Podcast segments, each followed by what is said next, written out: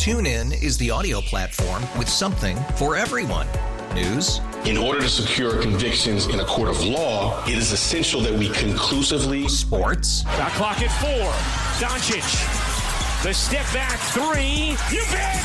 Music. You set my world on fire. Yes. And even podcasts. Whatever you love, hear it right here on TuneIn. Go to tunein.com or download the TuneIn app to start listening. It's better over here. After investing billions to light up our network, T Mobile is America's largest 5G network. Plus, right now, you can switch, keep your phone, and we'll pay it off up to $800. See how you can save on every plan versus Verizon and AT&T at tmobile.com slash across America. Up to four lines via virtual prepaid card. Allow 15 days. Qualifying unlocked device credit service ported 90 plus days with device and eligible carrier and timely redemption required. Card has no cash access and expires in six months. All right, here we go. So- here we go. Here we go. Here we go. Blessed, blessed greetings and love. Welcome to Bob Radio. We're talking to Andy Bassford out in New York. How you doing, Andy? I'm I'm doing good, Carlos. Uh, hello to everybody out there at Bob Radio. Yeah, man. And it's that it's that time of year. It's Bob's birthday, and it's uh, time to remember. Definitely a time to remember, all right? Now, Andy Bassford is a legendary guitar player. He just released an album called The Harder They Strum, but Andy has a deep and rich history in reggae music. Number one, as being a white guy involved heavily in the roots music way, way back then. I mean, hey, what's going on? Tell, tell us a little bit about your history. How, how did you get involved in music? What's going on? Okay. Uh, well, I'm I'm from Hartford, and I grew up in a little town outside of Hartford. I mean, I was born in Hartford, All right. and I played violin and viola and orchestra, and then I saw BB King on TV when I was 13 and decided I wanted to play the guitar. And then there wasn't anybody around who wanted to play blues, so I ended up getting into you know bluesy rock stuff and played in bands in high school and college and so on. Right on. And then when I went to college, the uh, they had a movie theater there, and they had new movies every uh, twice a week. And my freshman year, The Harder They Come showed up as a as an import movie.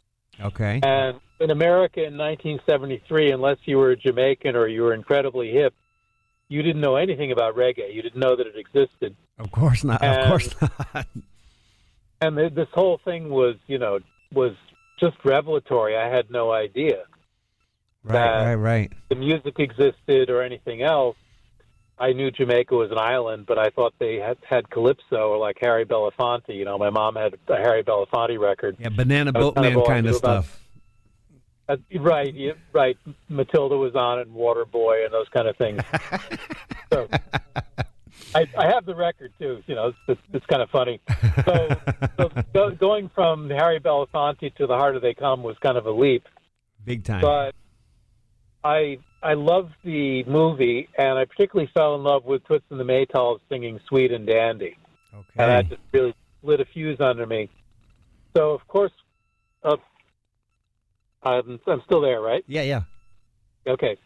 So, of course, when the when the album came out, I bought it, and I took it home to the dorm, and I tried to play it, and I realized I couldn't play the stuff, even though I could hear what the chords were. So then I got real interested. Okay. You know, So, I- I- I the was challenge. The challenge was on. Right. What do you mean I can't play this? I can play jazz. How come I can't play this stuff? So right. Very cool. so I got real into it, and then uh, shortly a couple of years later, I found out that there were a Jamaicans in Hartford, which was a very ra- very racially divided city at that point. Okay. And I I knew there were black people, and they were on, on the other side of town, but I didn't realize that they were they were Jamaicans. You know, we didn't. Uh, we were stupid. We didn't know. I, I, I, I, hear what you're saying. I hear what you're saying.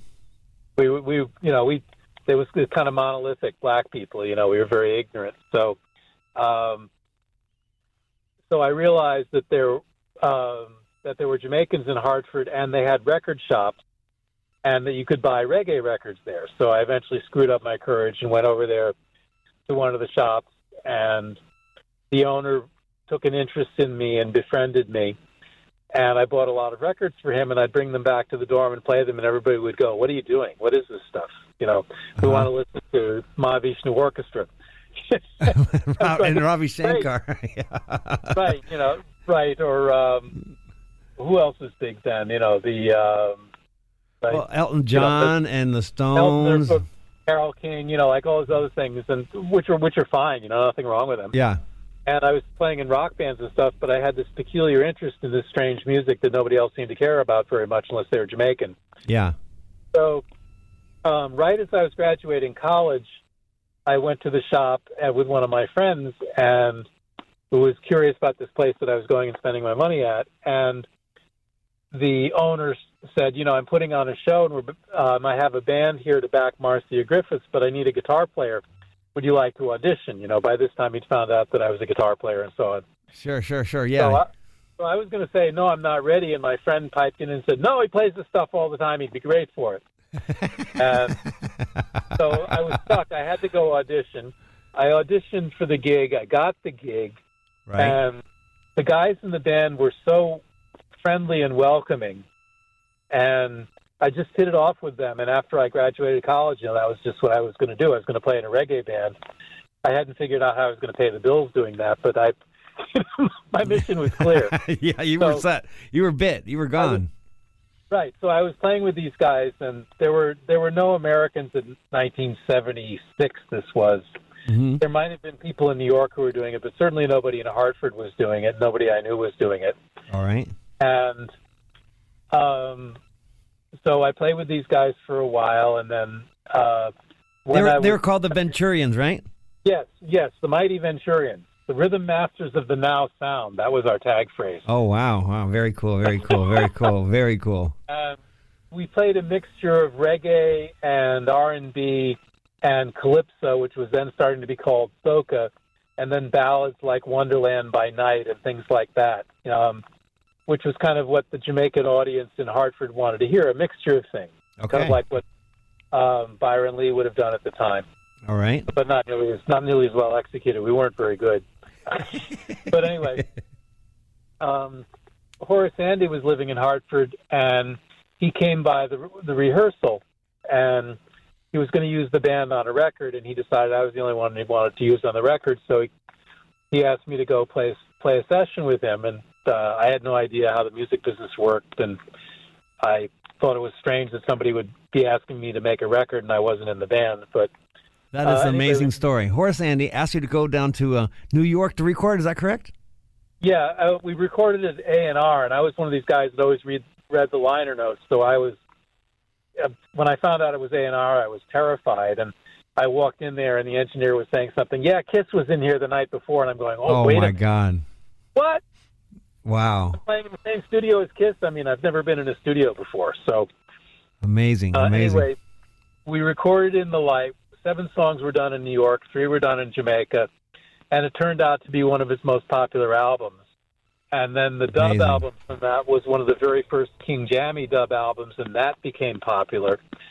And in the meantime, I had left the reggae band. I was playing sort of top 40 rock and roll because there was more money.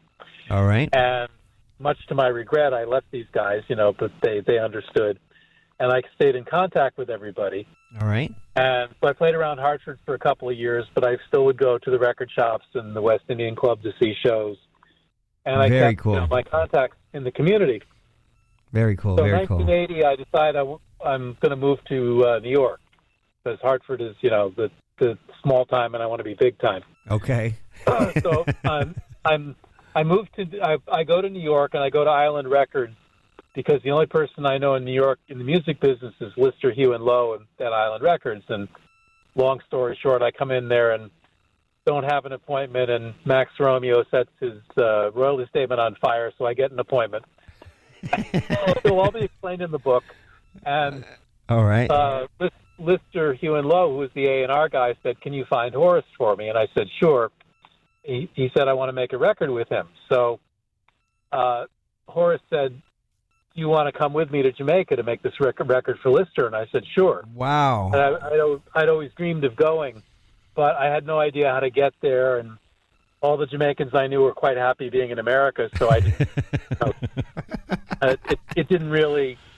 Uh, I just couldn't figure out. I, it was hard enough for me to figure out how to get to New York, let alone to get to Jamaica. Right on. And Hartford was very provincial then, you know. So, uh, anyway, we went down in uh, July of 19, uh, June or July, July 15th, 1980. And we came off the plane, and of course, Jamaica is in the middle of the worst election in its history. And people are shooting each other, and uh, all these horrible things are happening. And I'm thinking everybody's going to be like these lovely guys in the Mighty Venturians. Instead, I'm hearing gunships helicopters. people died in West Kingston last night, and I go, what have I got myself into? So after three weeks of this, uh, Horace had enough and, and went back. And the day he was supposed, to, the day before he went back, we went to see a show at the Carib, and Junjo Lawes was there. Wow, you know, Junjo Lawes. So, and I went backstage with uh, with Horace and Freddie McKay, who we were living with, to say hello. And Junjo saw me. He said, "Wh- "Who is this guy? What is he doing here?" And they uh, they said he's a very good guitar player from America. And Junjo says, "Bring him to Channel One tomorrow." Oh wow. So I went to Channel One, and I walk in there with my guitar, and my father had made me this pedal board out of wood. My father was a very good amateur carpenter, and in those days, hardly anybody, even in America, had pedal boards. So I was kind of unique having a pedal board. How awesome is walk in- that? I walk into Channel One, everybody's giving me the fisheye, except for this wonderful man, to you know, Winston Bowen, aka Bo P. Oh wow, yeah, I know Bo P. right? So the, all these people are in the control room. Roots Let Radics is recording. It's the best sounding reggae I've ever heard in my life. I can't believe that I'm in Jamaica and listening to this session. What a dream come Uh, true, huh? Wow. Right? Just to get in the studio, just to actually be in the studio. And I had all the Channel One albums and everything. So I was, you know, You were well, you were you were well versed in what they were doing. Well, I thought I was. well, I- you, uh, you knew the music that they were playing. Right, that's true. But what I didn't realize then was how fast they did it because I I was used to in America, you know, rehearsing for six months and you know your your top forty sets, you know, five sets a night, and then Right. go, getting an agent, going out and getting gigs.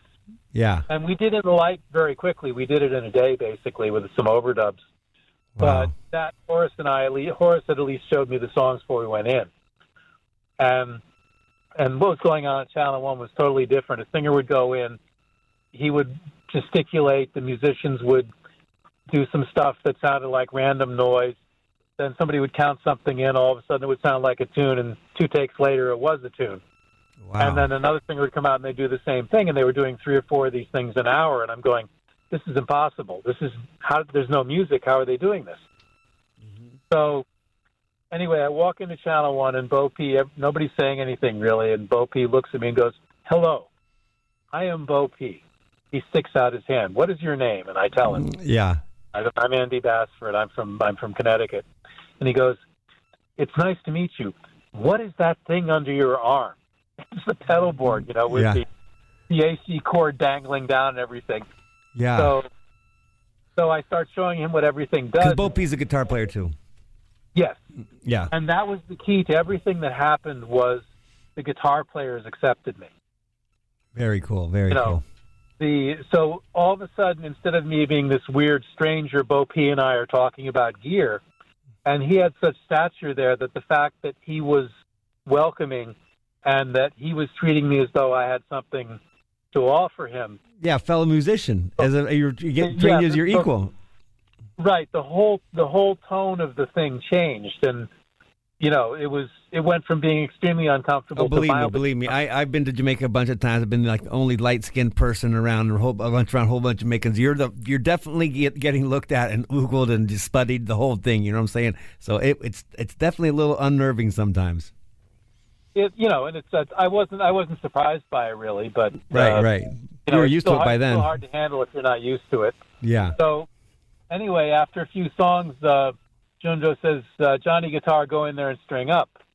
So I go into Channel One, and you know it's Roots Radics, Soul is the other guitar, Sowell Radics, and Gladdy Anderson, and Winston Wright, and Style and Flabba, And Bingy. Yeah. and and uh, I think it was Sky Juice on that one, but Sticky was. There were different guys they used, but I think that day it was Sky Juice. Okay. So we're tuning it, you know, we're tuning up, and my first shock is that the piano is not tuned to the same pitch as the organ because nobody tunes the piano. Like, do, I tune, do I tune to the piano or the organ? And then like, why are you asking this? Oh So man, made, how funny. a judgment call. you can actually tell those Channel One records because if the piano and the organ are playing in the same register, you can hear how out of tune the piano is. It's almost like a signature. wow, Um, how intense. So, so I'm trying to figure out how to, you know, how to tune up. And then Winston Wright is waiting for me to get ready. He noodles something, and I play it back at him, and he perks up his ears. So he plays something else, and I play back at him, and he, we jam a little bit, and all he's going, "Oh, okay, you're not deaf. That's good." So then Barrington Levy comes in, and Winston says, "Okay, it's time to get to work." So Barrington starts singing this tune, and Gladdy finds the chords, and I'm looking baffled, and Flabba says, "Just play what I'm playing." So I did that, and we did a take, and I said, I think I could do it better. And everybody says, shh, shh. Get all right, man. So then I comes in, and the same thing happens. I, I'm baffled. Flabba says, follow me. I follow Flabba. And then Bo Peep comes back out and says, okay, I'll take over now. And I go back in. And it's sort of like being hit by a bus. I played two songs with Roots Radics at Channel 1, and I have no Man. idea what's going on. So That is crazy. That's Um, so fun. so anyway, um, Junjo, long story short, um, Junjo doesn't pay me then, but we hang out for the rest of the session. The next day, he comes to Idler's Rest and looks for me and says, Johnny Guitar, here's your money. I have more work for you. He says, You're going to Wow. stick around, right? I said, Yeah. He says, I have more work for you. Stick around. I love So, it. I love it. I that love was it. the that was the first day at Channel One, and then I started hanging out at Idler's Rest, which is this a- very dubious alley on uh, between Randy's and Joe Gibbs then, Okay. and hanging out with Roots Radics all day, and I met Gregory Isaacs and Oh, all these man. people were just you know on the corner, and I just was on the corner with them, you know. Without any, you know, we none of us had any money, and we were hoping there would be a session, and we were just all in the corner together Yeah. and I learned more in those six, first six months I was in Jamaica than I'd learned in the previous 25 years, 24 years. Amazing, amazing you know, story. about the street and how to survive and how to deal with people and how to see what's what's coming. Yeah, man. And I started getting sessions. I got one for Joe Gibbs, and I hung out there. I kept. I, I there was a guy down there named Jimmy Becker, a harmonica player, hmm another American guy hmm who had been there before me, and he was actually in We the People before I was. And he said, "Always walk with your guitar. People respect musicians here. Nobody's going to steal it. If anything, they're going to ask you to play it for them. I, I don't think it's that way anymore, but it was then. Right. I hear you. And and that was the best advice I ever got because when I started walking with my guitar and going to the studios, I started getting work. Very And- cool. Uh, and they, you know, I did it at Joe Gibbs, and I had all the Joe Gibbs records, and that was really where I wanted to play because they, they and Channel One were my favorite studios as a listener. And I just hung out long enough that Errol T finally got fed up and said, "What do you do?" And I said, "I play the guitar." He says, "Come by tomorrow. I'll give you an audition." So the audition was uh, "If I Follow My Heart" on the Foul Play album. First A and M album with Dennis. That was my audition. What you hear on the record is one take and one punch. wow. I heard, Wow. he said, "I, you know that I, I, it was a magical day. I took the guitar out of the case; it was in tune.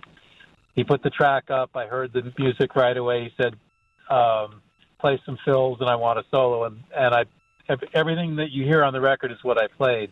Amazing. The only punch was because I didn't know where the solo was.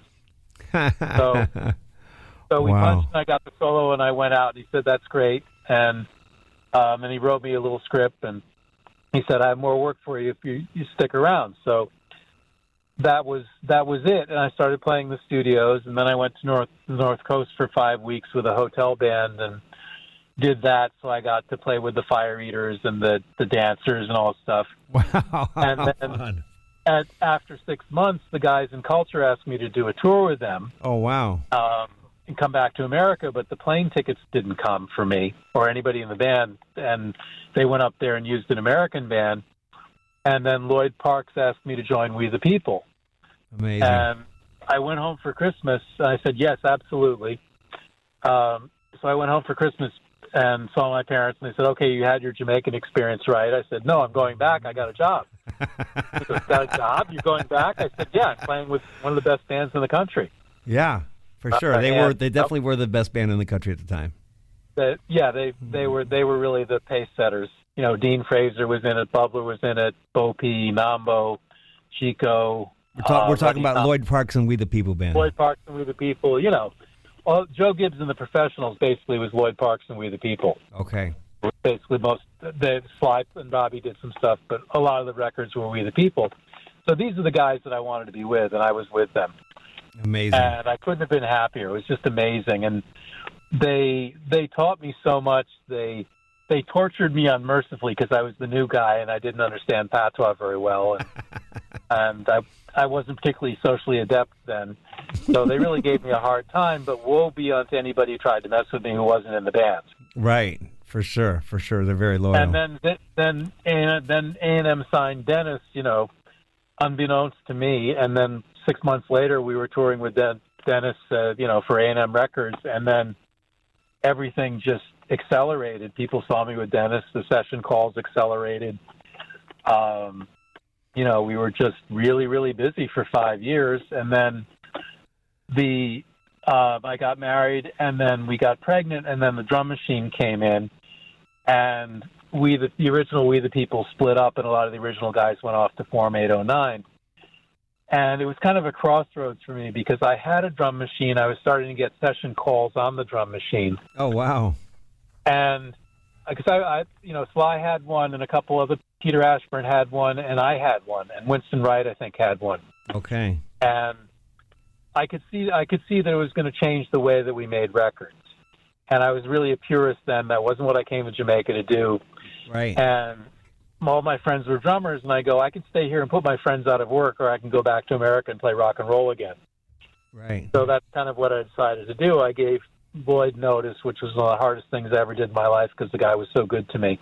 Sure. Uh, he was really like I tell people he was my musical father. My real father was wonderful, but he was the furthest thing from a musician. It was really with Lloyd Parks that I learned professionalism in on the road and how to run a band and how to run a rehearsal and all these things that I use all the time now. Mm-hmm. Everybody in the band taught me a bunch of stuff, but really Lloyd showed me what a band leader is supposed He was the man. He's the man. He still is. Yeah, he He's still is the man. 25 years later. Yeah. He's still playing. He's still doing great stuff. I just saw him. Right, I just saw him interview goes- with uh, on on stage with Winfred Williams just like last week, two weeks ago. Right. So they just had their 45th uh, anniversary, I think, a couple weeks ago, or 44th, something like that. And, you know, so that was the best possible learning situation because that band backed everybody. And then we played uh, dances in the country, and we the second set would be the history of reggae in reverse. We'd start from whatever was on the radio and work our way backwards through rocksteady and then ska and end with "Oh Carolina." And of course, it was "Kiss Me Ross," "Bumbleclot." Excuse my language. yeah, it's okay. Everybody would sing the real words out the country. you know? Yeah. So, uh, so I learned these tunes on the bandstand. Crazy. And when I wasn't learning the tunes on the bandstand, I was listening to the oldies shows and just trying to absorb everything about Jamaican guitar that I could. And and then I was recording all the time, so it was really total immersion in the music and living there, and Amazing story, man. you know, playing with the best musicians of the era. So I went back to America and I thought I was going to be in rock and roll again. And another long story short, uh, they owed me five hundred dollars from the last tour. That again, that's the story. Copeland, Copeland, right? Copeland, yeah, Copeland Forbes had borrowed five hundred bucks from me to get us out of a jam, which was a serious jam. When you were on tour with Uh, Dennis Brown. Yes, this is with Dennis Brown, Gregory Isaacs, and Third World, the first American reggae sunsplash tour in So, 1985. so, so Copeland borrows five hundred dollars from you to keep the tour going. He owes you five hundred Right. bucks. You don't know if you're ever going to get the money again. Right. Then I find out they're playing the Felt Forum, which is now the theater at Madison Square Garden. So I, I call, you know, those guys always used to call me. So they call me as soon as they get to New York, and I go, is Copeland there? And they said, yes. And I said, okay, I'm coming down. Put me on the list. My name gets all left off the list, but Robbie Shakespeare sees me and basically bullies the guard into letting me in. I go backstage, and Copeland sees me, and he goes, Andy, I have your money. And he, he we go in the other room, and he pays me. And then he says, and then I go back and say hello to everybody, and they say, "Where's your guitar? We're about to go on." And I go, "You want me to play?" They go, "Yeah." and really, I thought I was done with reggae in 1985. You know, when I came back in '85, I thought I was done. Wow. And here I is, '86, and they asked me to play with them again. And it worked out that they had to go on before I could go home and get a guitar, but they said, "We want you back." So for the next three years, I played with Dennis wherever he was. Amazing. And I sort of commuted. And then he decided he was going to go to Ethiopia for six months, and Toots called. And so Toots Toots was wor- Toots worked more than Dennis. He didn't pay as well at the time, but he worked all the time. And I had a baby and stuff, and I was, you know, I needed to work. All right, so you went and played with So- Toots. And that lasted twenty something years. Oh wow. And then and then after a couple of years, Derek called me to play with Sagittarius and Yellowman on a couple of American tours that happened to occur during downtime with Toots. So I was playing with Toots, and I was Playing playing, with Yellow Man, Yellowman. Sagittarius and band. then Coxsone. Th- and then those are like the best bands ever. For, Right, for reggae, dan- for reggae and, and ragamuffin dance hall and stuff. You know the, the Sagittarius and We the People. I mean, people have their favorites, but they were the two best. I They, they with are, both. they are the, they, the originals, foundation, right. foundation reggae So- music, man. So also, um, Coxsone was up in New York at that point. You know, he'd kind of left Jamaica behind. He went back occasionally, but basically he was operating out of New York. And I went in there to do a session with Winston Grennan. And after the session, he said, "Look, you do session work." And I started laughing. I said, "That's all I did in Jamaica." And he goes, "Well, uh, I need a guitarist. Would you work for me?" I said, "Sure." So Wow. I ended up working for him from about 86, 87 until a week or two before he passed. Oh my goodness. And a lot of that work was replicating things that were recorded on two tracks so he could mix dub albums. What he would have me do was try to play back the original parts as close as I could to whoever had played them. And he had some of, he had like the original bass and he invented, he eventually gave me the original guitar amp from Studio One, which I have. Oh wow. And so we had some of the up like the real gear. and He had the old microphone, so he would have me sit sit down and listen to these old tunes and try to play the bass exactly like Baga or Brian Atkinson or whoever had played it back in the Bagger day. Brown. We're talking about Bagger Brown. Yeah. Uh, but no, Baga Walker. Bagger Baga Walker. Brown is an MC guy. Um, Okay. Brian Atkinson or who's the other one? Boris Gardiner. There were a few of them. You know. Didn't Bagger So- play with um, um Style Scott in the in the Dub Syndicate? He might have. Um, he he used to play with Black Uhuru. He played with Black Right. Uhuru for a while. He played with Jimmy Cliff for a while. He, he and Pablo Black used to do a lot of things together, and they worked for Cox for a while. Yeah, Pablo. yeah, Um, man, awesome. Yeah, He's one So of the those- first one of the first Jamaicans I ever met. Was Pablo Oh, Black. guy. He was. I I always loved working with him. I both of them. Very We're a cool. lot of fun very cool. with. Very cool dude. Now, a- amazing, am- amazing history, amazing history, Andy. We could go on for on a long, long time, but let's talk a little bit about your brand new record that you just released last year, "The Harder They Strum." It's all based Okay, sure. from from the movie that you went to in your freshman college, your, your freshman or sophomore in college. It took you to this little whirlwind of uh, experience with Jamaicans and Jamaican music and recording with all the greats and meeting all the greats and all that stuff. Excuse me meeting all the greats and all that stuff. And then now you just re- produced your own album with you fronting it. It's an instrumental album of The Harder They Come, right? Tell us more about it. Okay, um, just to sum up the career thing really quickly. After um, after the Toots thing ended, Monty Alexander called me, and I've been working Oh, with him wow. the last eight. So that was it's, it's an amazing gig. It's a jazz slash reggae band that switches seamlessly from one idiom to the other in the middle of a song, and it's it's great fun. He's and I've gone amazing. He's over the world amazing. with him. Yeah, he's, he's just he's just a genius, and he's a great guy to work for. So I've been doing that, and then um, I decided I was going to do my own record. And originally, I just recorded Rivers of Babylon. Basically, it was a, a drop for a radio station. Okay. And I thought if I'm going to record 10 seconds, I might as well record the whole thing. I put it out on uh, TuneCore just as a single to see what would happen, like an acoustic version of it. hmm And some people bought it. And I said, oh, oh, okay, cool. so then I thought, what else do I want to record? And the next thing I wanted to record was Many Rivers to Cross because I used to play it in various bands and in clubs, and it would always go over. All right. I thought, oh, well, I know I know people like the way I play that live, so that should be the next thing. So I then I thought again, and I said, well, if I'm going to record two songs from that album, I already recorded one. If I'm thinking about a second, maybe I should just redo the whole album. Very cool idea. My thinking was, nobody knows me unless they look at CDs and read four point type, you know. But you, you see some video with like, you know, refugee from a rock band backed by the drummer, you know, flailing around. I mean, you people have kind of seen me, but they don't really know who I am necessarily. Just know sort of that I exist. Well, I, I saw I saw a Facebook picture today with you in it. A whole bunch of uh, black Jamaicans, and then you on the far end, on the end with your guitar. Oh, that that was the, that was We the People. Peter, the late Peter Simon, actually took that picture between gigs. We had a morning gig in Mo Bay, and then we had an afternoon gig in Ocho Rios. And he caught us right outside the hotel about ten minutes before we went on stage. And Super cool uh, I love that picture.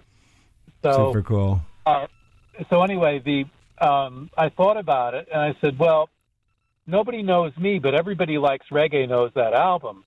So if I redo it as guitar instrumentals, and and and one out of every twenty people who bought the original original album buy mine, I'll be in great shape. So I I thought about how to do it, and I said, you know, back in the day we recorded with everybody in the room together, at least, and it was a lot of fun. And now we do things that's kind of like word processing. You come in there and everything is there, and there's a drum machine and there's keyboards, and you know, in New York, a lot of times people put the music down one instrument at a time because of space limitations. Mm-hmm. And you know, and so the bass player come in one day and play, and then I'll come in, and then keyboard player or whatever. Right, right. And I thought, you know, it was fun in the old days. We just used to get together in a room and play. It was great, Jam. and everybody, and all the records that I played on, which you know, I don't, there are hundreds now, I guess. The ones people are asking me about all the time are the ones where we were all in the room together playing all the Roots Radics stuff. Oh wow. Those are the records out of everything I've played on. So I thought, well, if that's what people really like after all these years, I should make my record the same way. Maybe there's something about that way of Very cool. records that people Very like. cool. So we did almost the entire record live. The only things that weren't live are New Kingston singing because one of them was out of town the day we cut the tracks. Okay. Everybody except Steve, the guitar player, is on the record as a player. And then when Steve came into town, I went to their their house and we did the record. We did the vocals. Court, Courtney and, And his sons. Courtney and his sons. Yeah, Cour- Courtney and Tahir and Court- young Courtney, Yeah. and then Steve, um, who might as well be his son. yeah. And uh, I I don't know if he technically is or not, but the um, That's what you know, they say. That's what, they, that's, what, that's, what, that's, I've, never heard anything different. No, that the as far as I, you know, they're they're family, and I've known those guys literally since they were in the crib. So it was a blast having them on the record. How fun. And Courtney Senior is one of my oldest friends. I met him like my first show in Jamaica, oh wow. and but a, a guest appearance for the Ethiopian Orthodox Church in Linston. wow. I, I sat in with Bongo Herman, and they the Dread gave me six dollars for bus fare. I was really flattered because I wasn't on the bill and I wasn't in the band or anything, but he gave me six dollars. I was like, Wow. really? That's pretty cool. So I've I've known Courtney since those days. He was playing with Cedric Brooks, and Wow. we're still very close friends. We work together whenever we can. But you know, he got really busy with New Kingston, so I don't see him much anymore. Um, so anyway, that was the thinking. Let's get everybody in the studio together like we did in the old days, and we did it even. We went even further. We got so old school. The songs with the female singers on it, the Soul Sisters Six, we cut those live with the band oh wow. we you know the that was it. What we a cut vibe. What a vibe. It's a great. Hours. it's, it's a great record, man, for sure. Thank you. And I think the reason it came out so well is largely the the fact that we did everybody together everybody together, and everybody on the record is a great player, but when you when you know you can fix something, when you know you can go back and overdub and fix the mistake, you let down a little bit, even if you don't mean to. Right. I know what you mean. But but if you know that whatever you play is going to be on the record, and I made sure to tell everybody this before they went, and I said, we have three hours. We have three hours to get two songs. Whatever we play is going on the record. First of all, everybody goes, really? Haven't done that one before, so that you've got their interest. And second of all, they step up their game because it's, now it's like a gig. yeah. But Now it's like a really high profile gig that's getting recorded. So everybody brought their A game. And that's what you hear on the record. How You hear fun! these really great, great players being challenged in a way that they're rarely challenged anymore. Super cool record. And and of course, Monty grew up doing that, as did I. And some of the guys on the record grew up doing it, but a lot of the younger guys had never done it that way before. And the women amazing. never had. They were they were floored that I trusted them enough to do it, but I knew they could do it. Of course, man. How So- fun! What a great, what a great, great thing. So, how many tracks? Exact duplicate of the Harder They Come? It's all the same songs in the same order in the original keys. Wow, wow, wow.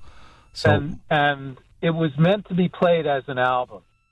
all right. The you know the sequencing and the arrangements and everything on it How cool. struck the, way that people used to do when they do vinyl. I know everything is Spotify and playlists and buying your favorite individual tune, but and that's fine. I mean, I'm happy if somebody just likes one song on it and buys it. That's great for. You know, I'm I'm thrilled. But the thing to me was, if you want to listen to it as a listening experience, like we did back in the day when people would, you know, open up the. Uh, oh the, the double Wow. al- the double albums and listen to it side one, side two, side three, side four, right in a row. Right, and, you know, and you're, and you're, you're cleaning, people are cleaning the weed on the album cover and reading the liner notes. Know, uh, exactly. it's kind of a, uh, it's kind of a throwback to that way of listening to music. And since that was the way we listened to it, you know, we listened to albums and we just poured over them like they were the Bible. You know, I we, man. It's so fun. um, you get to know every scratch in your own record. Mm-hmm. Um, and I thought, for the people that really like that stuff, you can listen to it that way. And I put really extensive credits on it for people who care about that stuff because I do. yeah. And I got this wonderful artist named Earth who used to draw Sonic the Hedgehog for Marvel, Oh wow, and he now cool. plays keyboard for Junior Marvin. Oh wow. Great, great guy, great artist. And I said, I want you to redo the cover, but put me in there instead of Jimmy Cliff. And he went nuts. He couldn't believe it. You know, I said, I want cartoons.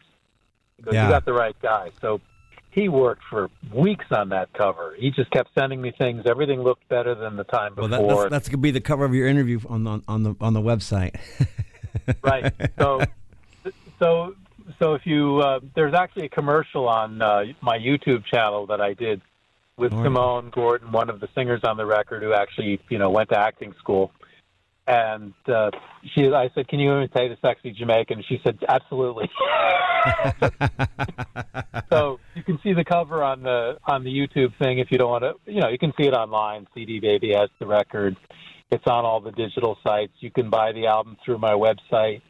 Uh, then VP approached me, you know, the big distribution company, and they have it available. oh, how awesome! And now it's gone to the jam band people. I always thought that the reggae audience and the jam band audience should coexist. hmm And some of those people used to come to Toots shows, but none of the reggae groups ever made a step toward jam band land, really. No.